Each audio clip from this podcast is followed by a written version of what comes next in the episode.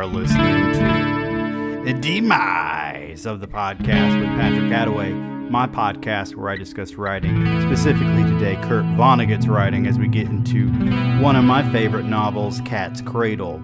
This is episode 100 of the podcast. Can you believe it? Did you listen to episode 99 where I ranted for an hour? That was great, wasn't it? I don't really have a whole lot to say before we get into the book today, so we might start reading and analyzing and discussing all about Cat's Cradle before the 10 minute mark. But you're used to that shit by now. If you're unfamiliar with the podcast, this is not an audiobook podcast. Basically, I read and I analyze the writing, usually just talk about the subject matter, what's going on in the story, through that old English 1101 analytical lens. I am almost done with my master's in English, so we're getting close to me being a master at this, if you can believe that. I can maybe move from an 1101 model to an 1102 model where we talk about boobs. My wife is in the living room watching rain right now, so if you hear any background noise, it's her in the other room. I no longer have the futon and the guitar room slash office where I record the podcast. So I don't know if that's going to affect things acoustically or not, but it was very sad. My niece stayed over for the weekend, and as per usual, I brought the futon from the office into the bedroom so she could sleep in the same room with, uh, with us. And that ended with me breaking the futon because my wife wanted me to climb over it to put my niece's Christmas present in the closet as to hide it from her. And in doing so, I fell, slipped on the now broken futon, and landed on my ass. Thankfully, it was a soft surface and I just slid instead of just going kerplunk. And only a few moments ago, I threw it away in the dumpster. So it is gone from my life forever. There's a story behind the futon if you'd like to hear it. Man, I didn't think I'd get to tell this story today. And this is my podcast. If you don't want to listen to it, well, fuck you. I broke up with my girlfriend of eight years in 2014, and I allowed her to stay in the house until she finished the semester because I broke up with her in, on Labor Day, September 2014 and I originally had an air mattress that I was sleeping in this room, and it kept getting holes poked in it somehow. I wonder how that happened. And I decided to upgrade using money that my grandmother gave me for my birthday because I was a good little boy. And I bought a futon for about 150 bucks from Kmart and I slept in the spare room and I did all my schoolwork. I ate all my meals. Well, not all my meals. I ate some in the living room. But I mostly spent my time in that room that used to be the guitar room and also used to be my playroom when my mother and I first moved in this house. She moved out in 2011 and I've just stayed here forever. Wasn't that a great story? I'm bored with myself, so we might as well get into Kurt Vonnegut. I read five Kurt Vonnegut books in one week. I want to say in early 2014, maybe no, it was 2013 because I remember mentioning it in class. I read Jailbird, then Slaughterhouse Five, then Cat's Cradle, um, Breakfast of Champions, and I think The Sirens of Titan. And I'm going to tell you right now, I didn't like the latter two. So I really love Vonnegut, but not all of his books are for me. I've tried to read Mother Night several times, and I was never in the right headspace for it. I don't want to read about Nazi Germany or World War II anymore. It's fucking depressing. Especially as I get older. I got tired of, of hearing about it as a as a kid too, because it was always brought up in history courses to the point where I was kind of desensitized to it. So in college, hearing about it again, Yeah, I'd, I'd already heard about the Holocaust and whatnot, but I've gotten older and somehow more sensitive to things like that. I guess because I understand the human condition a little bit more and I understand suffering a little bit more. Not a child anymore. Yeah. Um, one of my colleagues at my new job said that one of the reasons why I have an issue with um, real life violence now is because I am at an age where I could have children of my own and I could see them going through that. But I don't know. It all really started with I used to be really desensitized to everything, but around 2016, when I heard a compilation of 911 calls that people made, and for some reason it just chilled me. And ever since, I've been a little bit more sensitive to violence, especially against women and children. Anyway, this is a great introduction to this book, is it not? Me talking about bullshit that nobody cares about. But that's what you came here for, isn't it? Anyway, Cat's Cradle is in my top five novels. I like it even more than Slaughterhouse Five. I think that Cat's Cradle and Slaughterhouse Five are obviously his best works. I liked Bluebeard. I haven't read Hocus Pocus. I have a copy of God Bless You. I think it's Mr. Rosewater. Haven't read it. Um, every time I, I start, I just, for some reason, can't. You ever get in one of those moods? Anyway, we're going to just start reading. The first chapter, these chapters are very short, by the way, if you're unfamiliar with the book. It's called The Day the World Ended. Call me Jonah. My parents did, or nearly did. They called me John. Jonah, John. If I'd been a Sam, I would have been a Jonah still. Not because I've been unlucky for others, but because somebody or something has compelled me to be certain places at certain times without fail. Conveyances and motives, both conventional and bizarre, have been pro- provided, and according to plan, at each appointed second, at each appointed place, this Jonah was there. Listen, when I was a younger man two wives ago, 250,000 cigarettes ago, 3,000 quarts of booze ago, when I was a much younger man, I began to collect material for a book to be called The Day the World Ended. The book was to be factual. The book was to be an account of what important Americans had done on the day when the first atomic bomb was dropped on Hiroshima, Japan. It was to be a Christian book. I was a Christian then. We finished the first page of the novel. Now, it may be different in other editions if you're following along. I definitely don't want you following along because I'm going to fuck things up. But anyway, call me Jonah. Well, we are aware of the biblical analysis and the significance of Jonah. There's a VeggieTales movie about Jonah. You should go watch it. You'll learn all about Jonah being swallowed by a whale. But realistically, I know almost nothing about Jonah outside of that story and having watched VeggieTales. I have talked about the Bible on here before. I don't care to do it right now, but we're being sucked into it by Kurt Vonnegut, are we not? I mean, the last line of the page is it was to be a Christian book. I was a Christian then. And something I'd never really put together, despite it being on the first page, is that this man has been married twice, smokes a lot, and drinks a lot.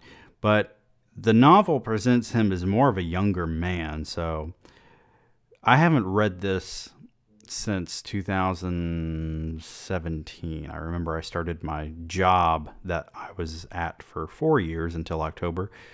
And I was talking to one of my colleagues about how I was rereading Vonnegut stuff. So that's my point of reference for that that is all very nonsensical bullshit to you, I'm sure, since everything that comes out of my face is distorted nonsense. But Jonah, John, if I'd been a Sam, I would have been a Jonah still. Yes. He would have been unlucky, and yet he would have been called upon without his consent. There are some people who are like that, who are always meant to help people, even if they don't want to And even if they don't really help, they're just put in those situations. I am a Bokononist now. I would have been a Bokononist then if there had been anyone to teach me the bittersweet lies of Bokonon. But Bokononism is unknown beyond the gravel beaches, coral knives that ring this little island in the Caribbean Sea, the Republic of San Lorenzo. We Bokononists believe that humanity is organized into teams, teams that will do God's will without ever discovering what we are doing. Such a, te- such a team is called a karass by Bokonon and the instrument the kan-kan. That brought me into my own particular karass was the book I never finished. The book to be called The Day the World Ended. By the way, if you're not familiar with this book prior to read to me reading this to you on the podcast, for one thing, if you read it by yourself, you won't have me fucking things up along the way, but you will also have a complete understanding of the ending. So, the first part of this book is kind of a critique of then contemporary America and the significance of nostalgia and Americana. The second part of the novel is less grounded and it takes place on this island and there's this thing called ice 9 that soaks up all the water and moisture around it. It's just, it's a lot and it's hard to explain unless I'm reading it. So we're going to get to that, hopefully. Don't expect me to explain something to you when you haven't even read the fucking book. Come on. I, I know why you're listening to this. It's because someone assigned you this book in a class and you just don't feel like reading it. So you want someone to summarize it for you. And I'm not here for that, god damn it. I'm here for the love of writing and jerking off. The second chapter is called Nice, Nice, Very Nice.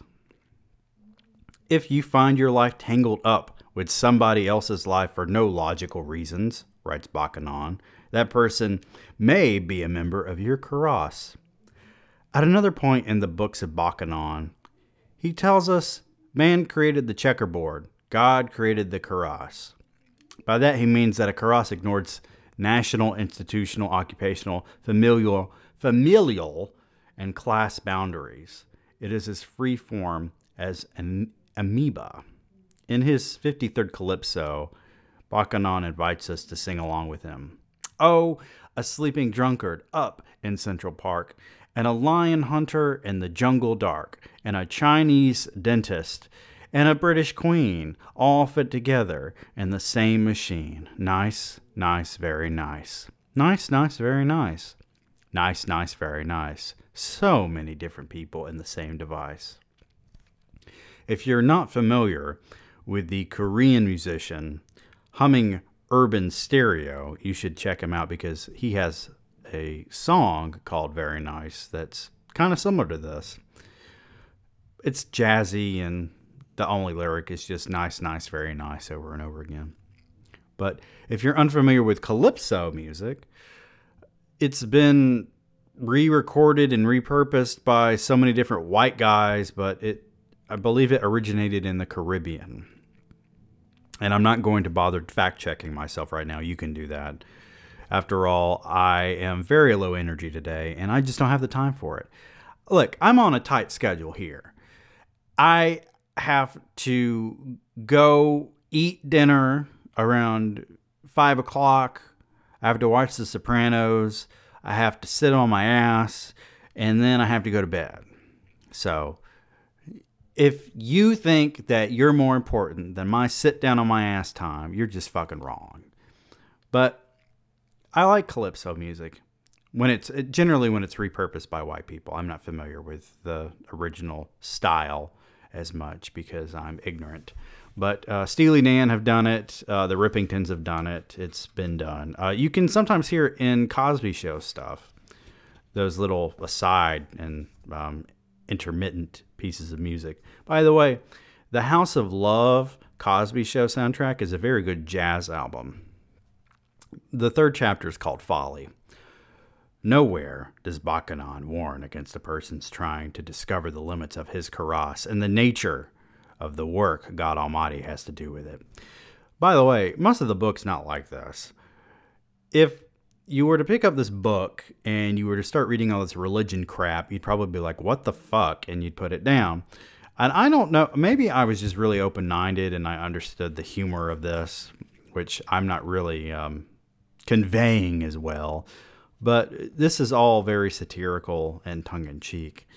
Uh, the fact that he's invented this religion in here is just another crazy Vonneguttism. I mean, this man was was interesting to say the least, but all of his sense of humor came from this weird place, and I think with Breakfast of Champions, it went off the rails.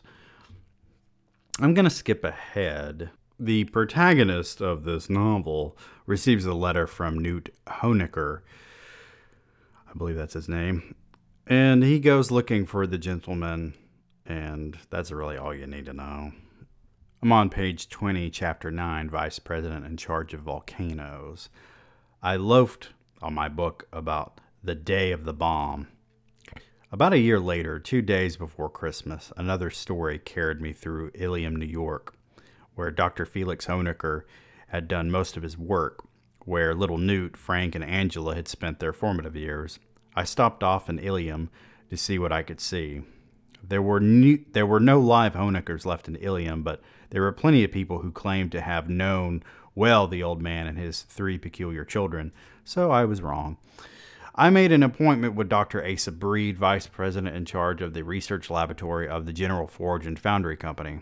I suppose Dr. Breed was a member of my karass too, though he took a dislike to me almost immediately. Likes and dislikes have nothing to do with it, says Bokonon, an easy warning to forget. I understand you were Dr. Hoenikker's supervisor, supervisor during most of his professional life, I said to Dr. Breed on the telephone. On paper, he said. I don't understand, I said. If I actually supervised Felix, he said, then I'm ready now to take charge of volcanoes, the tides, the migrations of birds and lemmings. The man was a force of nature no mortal could possibly control. Dr. Breed made an appointment with me for early next morning. He would pick me up at my hotel on his way to work, he said, thus simplifying my entry into the heavily guarded research laboratory. Though I had a night to kill in Ilium. I don't know why I said though. It's so I had a night to kill in Ilium. I was already in the beginning and end of nightlife in Ilium. The Del Prado Hotel, its bar, the Cape Cod Room, was a hangout for whores. Um, what's interesting about reading these older books is that there are some things that people probably won't like as much anymore, especially since uh, we've gone as a culture, well, here's the thing. I think that there's a part of culture that has moved to where it's more politically correct, but I think that if you spend time in the quote unquote real world, you'll find that most people don't give a shit about that. But this is supposed to be an intellectual podcast, and the intellectual bullshit of the world stipulates that we're supposed to look at certain groups a certain way and not label them as whores. But this is a book that was written a long time ago. As it happened, as it was meant to happen, Bokonon would say, the whore next to me at the bar and the bartender serving me had gone to high school with Franklin Hoenikker, the bug tormentor, the middle child, the missing son. The whore, who said her name was Sandra, offered me delights unobtainable outside of Place Pigalle in Port Said. I said I wasn't interested, and she was bright enough to say that she wasn't really interested either. As things turned out, we both overestimated our apathies, but not by much. Before we took the measure of each other's passions, however, we talked about Frank Hoenikker, and we talked about the old man, and we talked a little about Asa Breed, and we talked about the General Forge and Foundry Company, and we talked about the Pope and birth control, about Hitler and the Jews. We talked about phonies. We talked about truth. We talked about gangsters. We talked about business. We talked about the nice poor people who went to the electric chair. And talked about the rich bastards who didn't. We talked about religious people who had perversions. We talked about a lot of things. We got drunk. It's apparent to me, and it may not be apparent to you, but um, the protagonist and this Sandra lady, who may or may not be a, an actual prostitute, they talked a lot at this bar, and they talked about a lot of things. Now, as an author, Vonnegut is playing with the audience here. That's why he says, We talked, we talked, we talked, we talked. It's supposed to be humorous, but it's also supposed to follow a certain rhythm. Because realistically, despite the fact that they are having a conversation, this guy does not care to talk to this woman, but it's the only thing to do. The bartender was very nice to Sandra. He liked her. He respected her. He told me that Sandra had been chairman of the class colors committee at Ilium High. Every class, he explained, got to pick distinctive colors for itself in its junior year, and then it got to wear those colors with pride. What colors did you pick? I asked. Orange and black. Those are good colors. I thought so. Was Franklin Hoenikker on the class colors committee too? He wasn't on anything, said Sandra scornfully. He never got on any committee, never played any game, never took out any girl. I don't think he ever even talked to a girl. We used to call him Secret Agent X9. X9? You know. He was always acting like he was on his way between secret places, couldn't ever talk to anybody. Maybe he really did have a very rich secret life, I suggested. Nah, Nah, sneered the bartender. He was just one of those kids who made model airplanes and jerked off all the time. I resent that comment. I jerked off all the time. God damn it. There's nothing wrong with that. But uh, notice the significance of X9, Ice 9. Get it? Haha. I think I have the perfect demeanor to read Vonnegut. You can't be too energetic when you read Vonnegut, it defeats the whole purpose. Ah, God, what an ugly city Ilium is. Ah, God, says Bokonon, what an ugly city every city is. Sleet was falling through a motionless blanket of smog. It was early morning.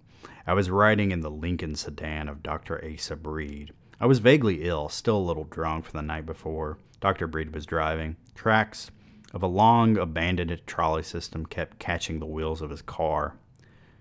Breed was a pink old man, very preposterous, beautifully dressed.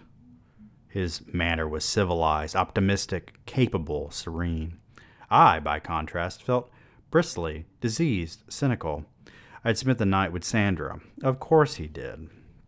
Here's the question that I think we all wonder Did he go down on her? Did he take a trip to Flavortown with Sandra? I mean, look, this is not an inappropriate discussion to have. He slept with a prostitute. I mean, as a prostitute of this small town in Ilium, New York, is she clean? How much action does she see? Is she just kind of the village bicycle? I mean, she seemed to be a big deal in high school, and of course, the economy wasn't great in Ilium, and she didn't move out. She didn't find a guy to marry so she could be a housewife or whatever. She didn't go to college. Really, her prospects in this little town were pretty low, so she decided to become a prostitute. And maybe she just moonlights. She just moonlights as a prostitute. What if she's a doctor by day? Breed was a pink old man. I already read that. My soul seemed as foul as smoke from a burning cat fur. I thought the worst of everyone, and I knew some pretty sordid things about Dr. Asa Breed, things Sandra had told me. Sandra told everyone in Ilium was sh- sure Dr. Breed had been in love with Felix Hoenikker's wife. She told me that most people thought Breed was the father of all three Hoenikker children. I think about this a lot. How did affairs work before cell phones? I mean, I am all too aware that they happened. However, if you're in a married you wouldn't call it a married relationship. If you're married, Patrick, God, get it together. And let's say you work a nine to five. Now, a lot of guys would say, "Oh, I have to work late at the office," and then go to Pound Town with some secretary or something. But what about your friend's wife? How do you pull that off without getting caught? I mean, is this other guy working a shift to where you're able to leave work? Maybe you leave on your lunch hour and you just have a quickie. You have a nooner. But a whole ass affair.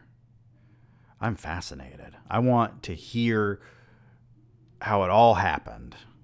But how how could someone stay in a marriage, have an affair, possibly father three children by another man? And how could the guy pull that off? I mean, God, I, it, it's it's inconceivable. And today, it's so much easier to have an affair, but at the same time, it's so much easier to get caught.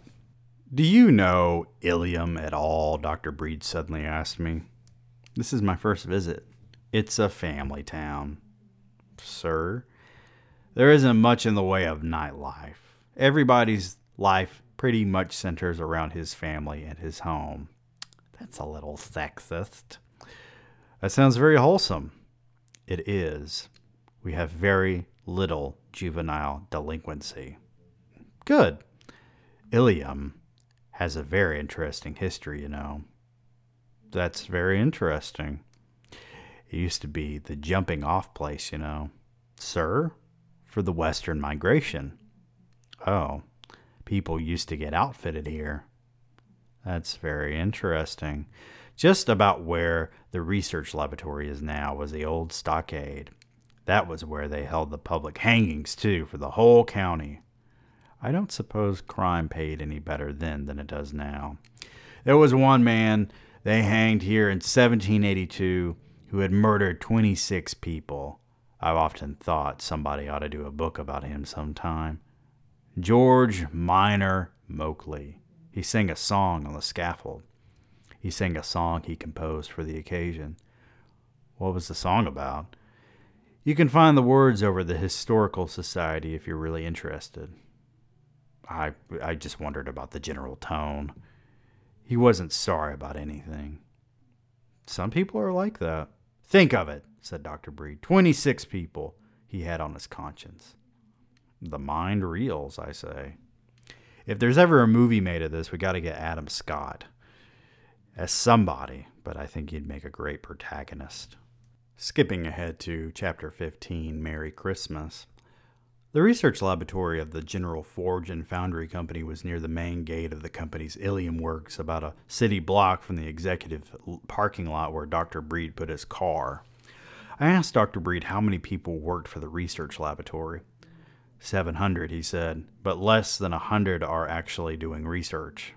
The other 600 are all housekeepers in one way or another, and I am the chiefest housekeeper of all.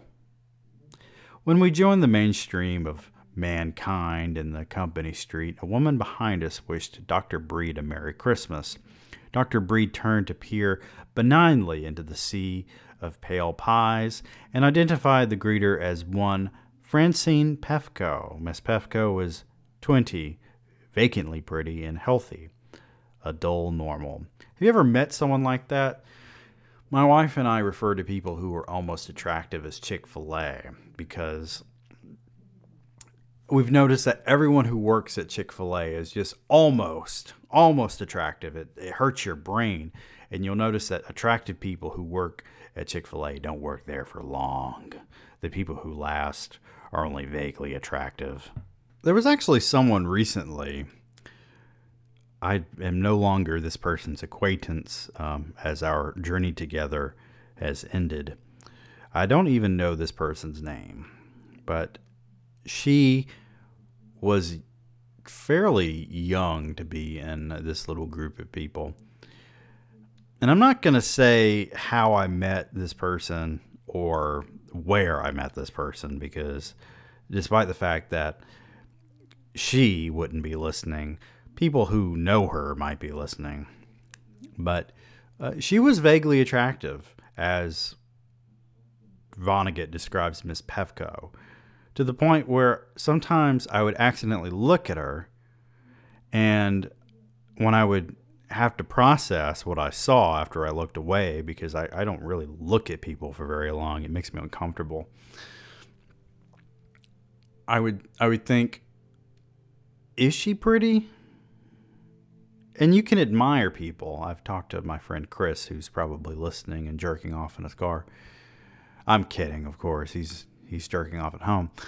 But people who are attractive, you can admire them without wanting to fuck them, or you can admire them um, without being an ass and sexually harassing them. Uh, you could admire them without staring at them. And thanks to social media, you can find people and just stare at their pictures forever, although that's really weird.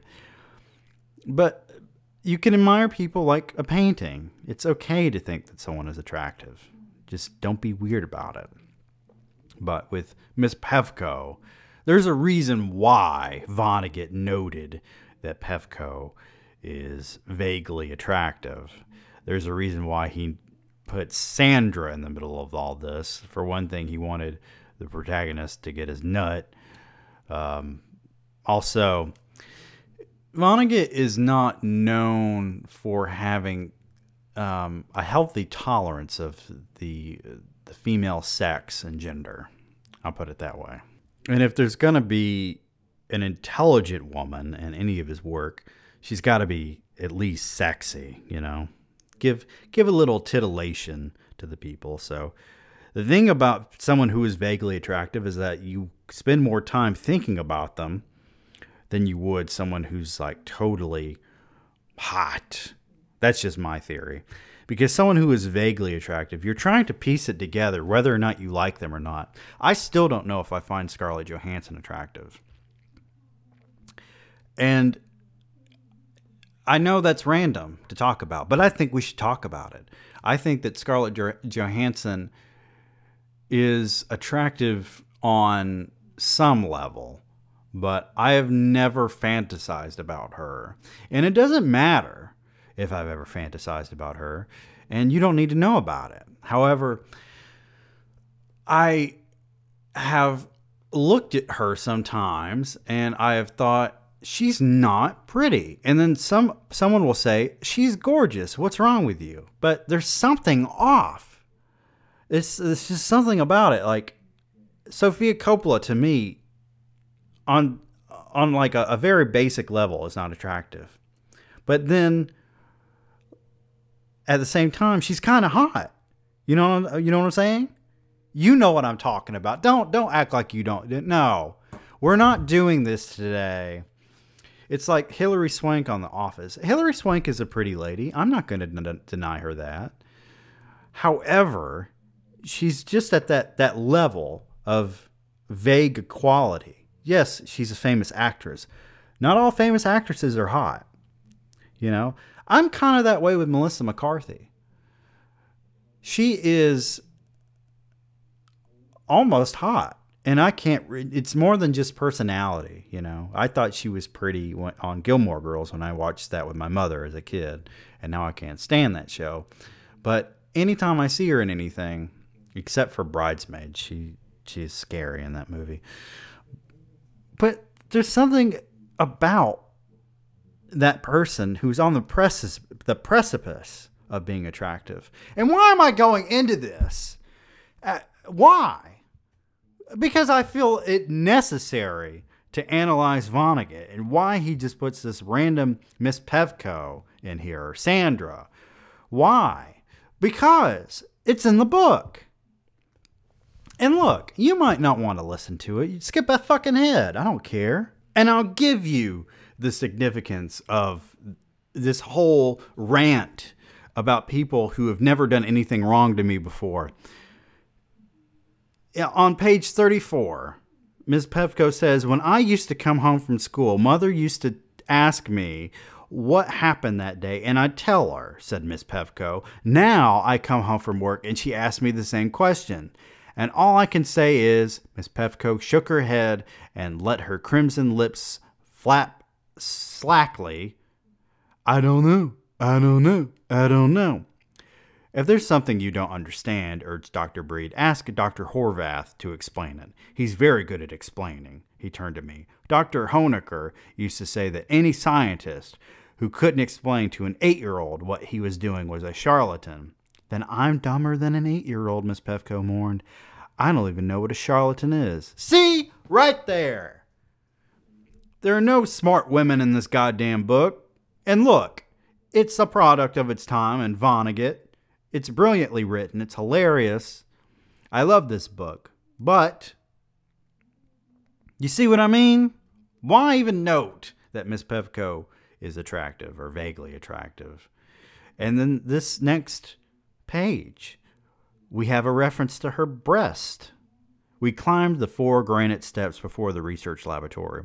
The building itself was of unadorned brick and rose six stories. We passed between two heavily armed guards at the entrance. Miss Pefko showed the guard on the left the pink confidential bag at the top, the tip of her left breast, not the top, the tip of her left breast. You might be saying he's talking about her chest, not just her boobs, not her chesticles or her titillades. but look, by the way, if you're going to refer to any part of the woman's anatomy, never write down the term testicles. If you're going to write about women in books, do it with respect.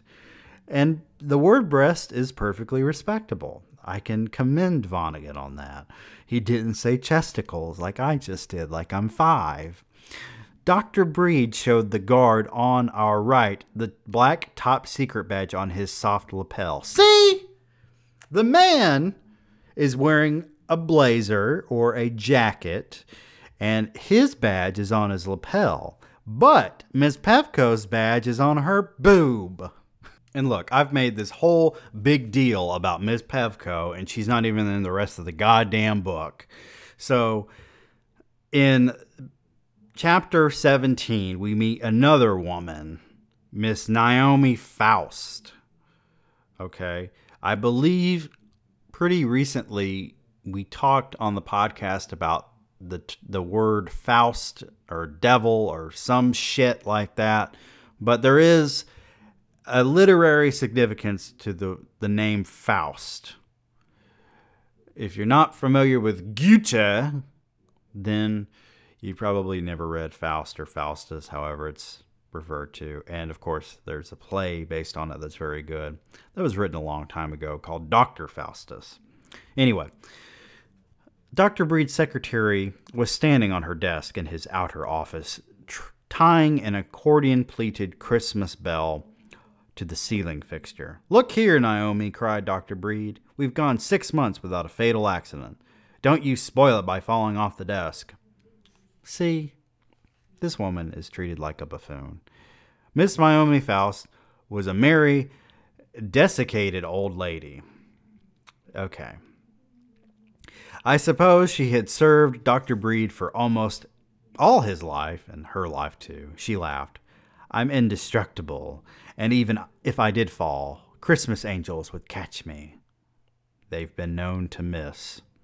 Two paper tendrils, also accordion pleated, hung down from the clapper of the bell. Miss Faust pulled one. It unfolded stickily and became a long banner with a message written on it. Here, said Miss Faust, handing the free end to Dr. Breed pull it to the rest of the way of the tack end to the bulletin board. Let me read that sentence again. Pull it the rest of the way and tack the end to the bulletin board. That's better. Dr. Breed obeyed, stepping back to read the banner's message. Peace on earth, he read out loud heartily. That's the most passion he's given on anything. Miss Faust stepped down from her desk with the other tendril unfolding it. Goodwill toward men, the other said. By golly, chuckled Dr. Breed. They've dehydrated Christmas. This place looks festive, very festive. And I remembered the chocolate bars for the girl pool, too, she said. Aren't you proud of me? Dr. Breed touched his forehead, dismayed by his, forgetful, his forgetfulness. Thank God for that. It slipped my mind. We mustn't ever forget that, said Miss Faust. It's a tradition now. Look, this is all insignificant to you, isn't it? It's, ins- it's insignificant to me, and yet I'm reading it. I'm enjoying it. I wish we had more books involving people and their boring office lives. The previous company that I worked for had a Christmas decorating thing. We had a competition for decorating trees in the elevator lobby, but we also were supposed to decorate our cubicles, and I never participated because I thought it was stupid and I was there to work. And I didn't feel the need to waste an hour of my time uh, decorating bullshit on the wall that was just going to have to come down a few weeks later. And,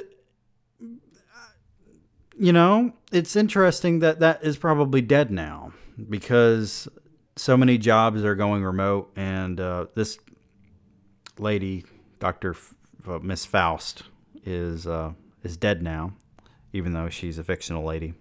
I'm on page 39 and I'm exhausted by this. We're on chapter 18, the most valuable commodity on earth. When we got into Dr. Breed's inner office, I attempted to put my thoughts in order for a sensible interview.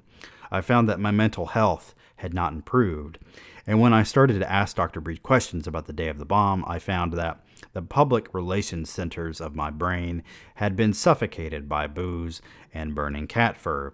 Every question I asked implied that the creators of the atomic bomb had been criminal accessories to murder most foul. And that is the way a lot of people feel.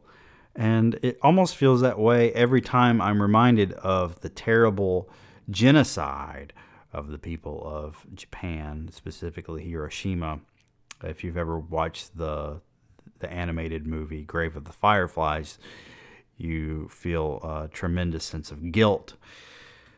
And you wonder if this war could have been ended without that bomb. Um, but it was a power move on the United States part, and I've heard people say that it was an unnecessary, it was an unfortunate necessity, and even Japan, uh, their government, they they feel the same way too, or at least they state it. That that's what they state publicly, to my knowledge. And I've also heard that. Did I talk about this last week? That the bombings of Germany amounted to more deaths than uh, in Japan with Hiroshima. I could be wrong. Dr. Breed was astonished, and then he got very sore. He drew back from me and he grumbled, I gather you don't like scientists very much. I wouldn't say that, sir. All your questions seemed aimed at getting me to admit that scientists are heartless, conscienceless, narrow boobies, indifferent to the fate of the rest of the human race, or maybe not really members of the human race at all. That's putting it pretty strong. No stronger than what you're getting to put in your book, apparently. I thought that what you were after was a fair, objective biography of Felix Hoenikker. Certainly as significant a task as a young writer who could assign himself in this day and age. But no, you come here with preconceived notions about mad scientists. Where did you get such ideas? From the funny papers? From Dr. Hoenikker's son, to name one source. Which son? Newton, I said. I had little Newt's letter with me, and I showed it to him. How small is Newt, by the way? No bigger than an umbrella stand, said Dr. Breed, reading Newt's letter. Oh, yeah, there's a whole uh, un-PC thing about Newt and his uh, girl friend, wife, uh, being midgets. Uh, you're not supposed to say that word anymore. I'm saying it in relation to what um, Vonnegut said. I don't call people who are of a certain height midgets. And I I'm on the fence about um, taking certain words out of my vocabulary, but if it offends someone, I'm not going to say it. Uh, so if I if I offended you by saying the word midget, if you happen to be someone who is uh, legally um, a, a, small person or a short adult or whatever terminology you would like me to use, uh, hit me up at 177 859 5546. That is 866 932 7759. My wife talks so loudly on the phone, she's louder than the TV, and we've got a fucking sound bar in there.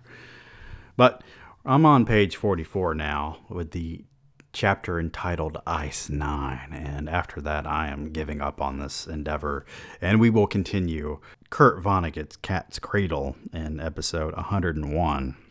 There are several ways, Dr. Breed said to me, in which certain liquids can crystallize, can freeze. Several ways in which their atoms can stack and lock in an orderly, rigid way.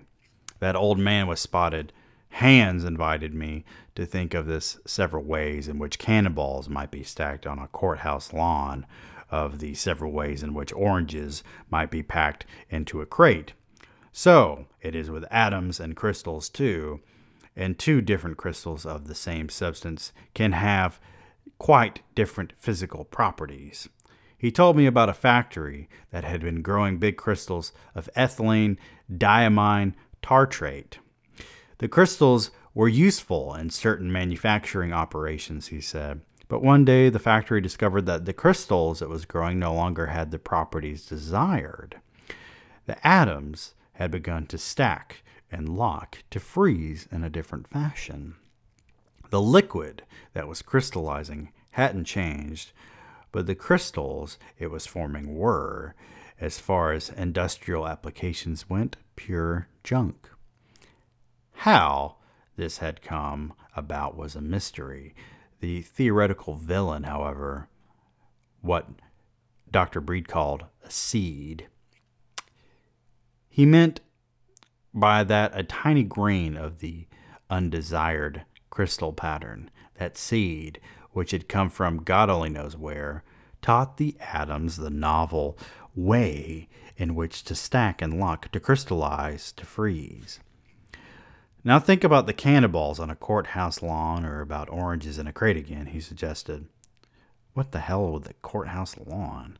And he helped me to see that the pattern of the bottom layer of cannonballs or of oranges determined how each subsequent layer would stack and lock. The bottom layer is the seed of how every cannonball or every orange that comes after is going to behave, even to an infinite number of cannonballs or oranges.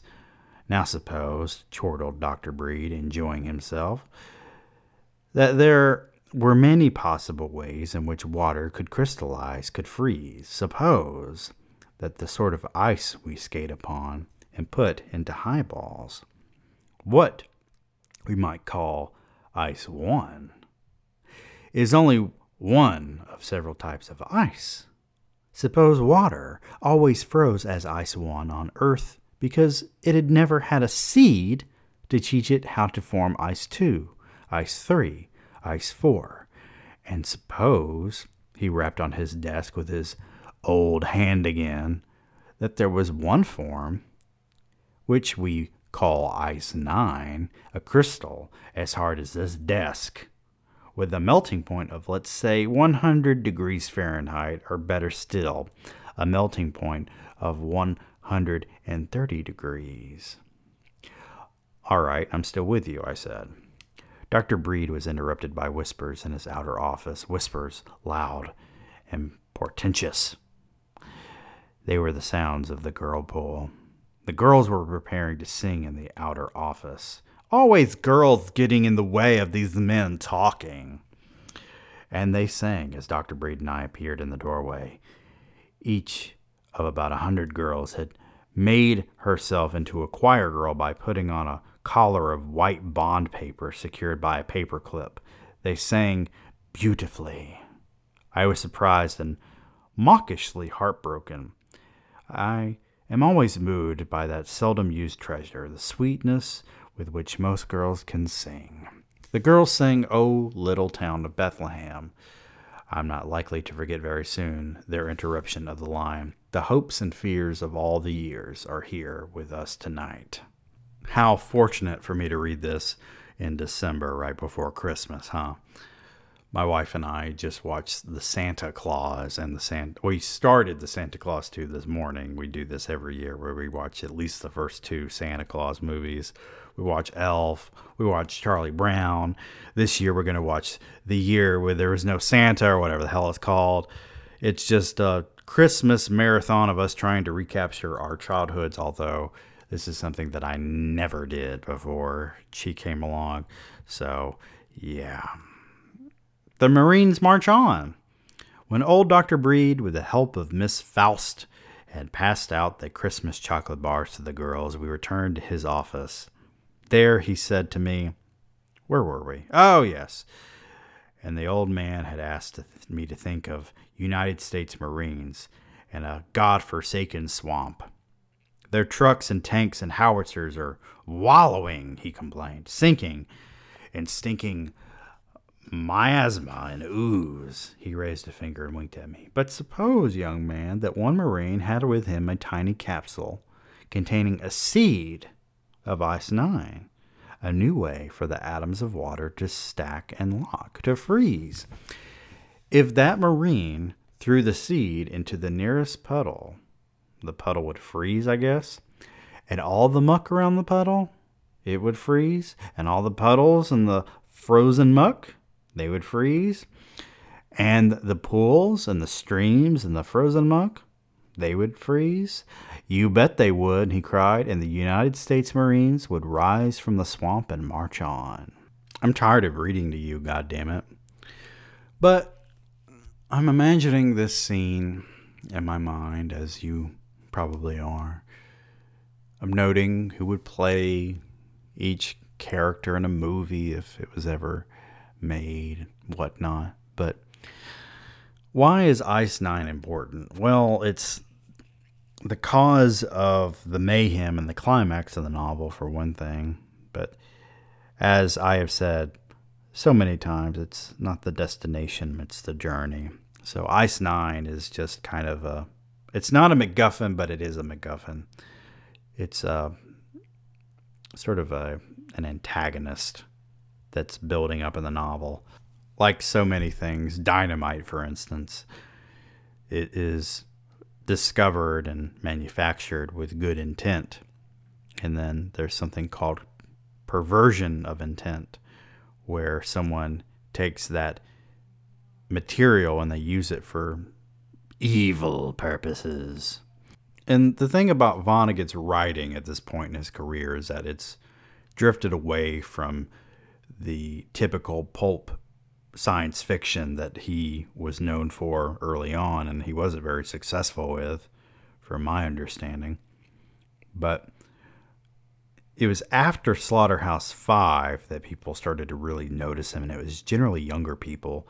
One of the reasons why he grew a mustache and stopped showering as much is because he gained an audience, and that audience was hippies and college kids, so he had to appeal to them. And so he writes a novel like Breakfast of Champions, and I'm sure there are people who think that's brilliant, but it was in response to that audience. Cat's Cradle is before that, and Cat's Cradle is the only reason why he obtained a master's degree as well, because after his success as a writer, they accepted his alma mater, where he never got to complete his master's. They accepted it and they gave him his master's degree anyway. There are so many instances of of academia sneering its nose at someone and they go and they do wonderful or terrible things. I'm sure you can think of a few examples, especially where World War II is involved, but my alma mater, and you can Google this, I don't give a shit. Uh, there is a prominent politician, I'm not going to tell you who, so you can't Google it. Ha ha ha. But he was a history professor in the same building where I took classes this year. and he was kind of neglecting his duties as a professor, but uh, he was trying to get tenure. And if he had gotten tenure, there was a high likelihood that he would he would have stuck with teaching, and therefore given up on his political aspirations. But since he was denied tenure, he was allowed to grow and fester, and he is still um, almost politically relevant today. He was more relevant in the 90s, especially where Bill Clinton is concerned. We didn't quite make it into what I would consider the really, really good part of Cat's Cradle. All of it's good to me, but uh, my favorite parts are coming up. And of course, the second half of the novel is just a fun ride. There, there are scenes here and there. What I like about this novel is that it's made up of these little scenes, and you can remember them pretty well. Um, there's a scene on a, an airplane that's pretty funny. In terms of writing a comical science fiction novel, I was very inspired and influenced by Vonnegut when I wrote Surviving New America.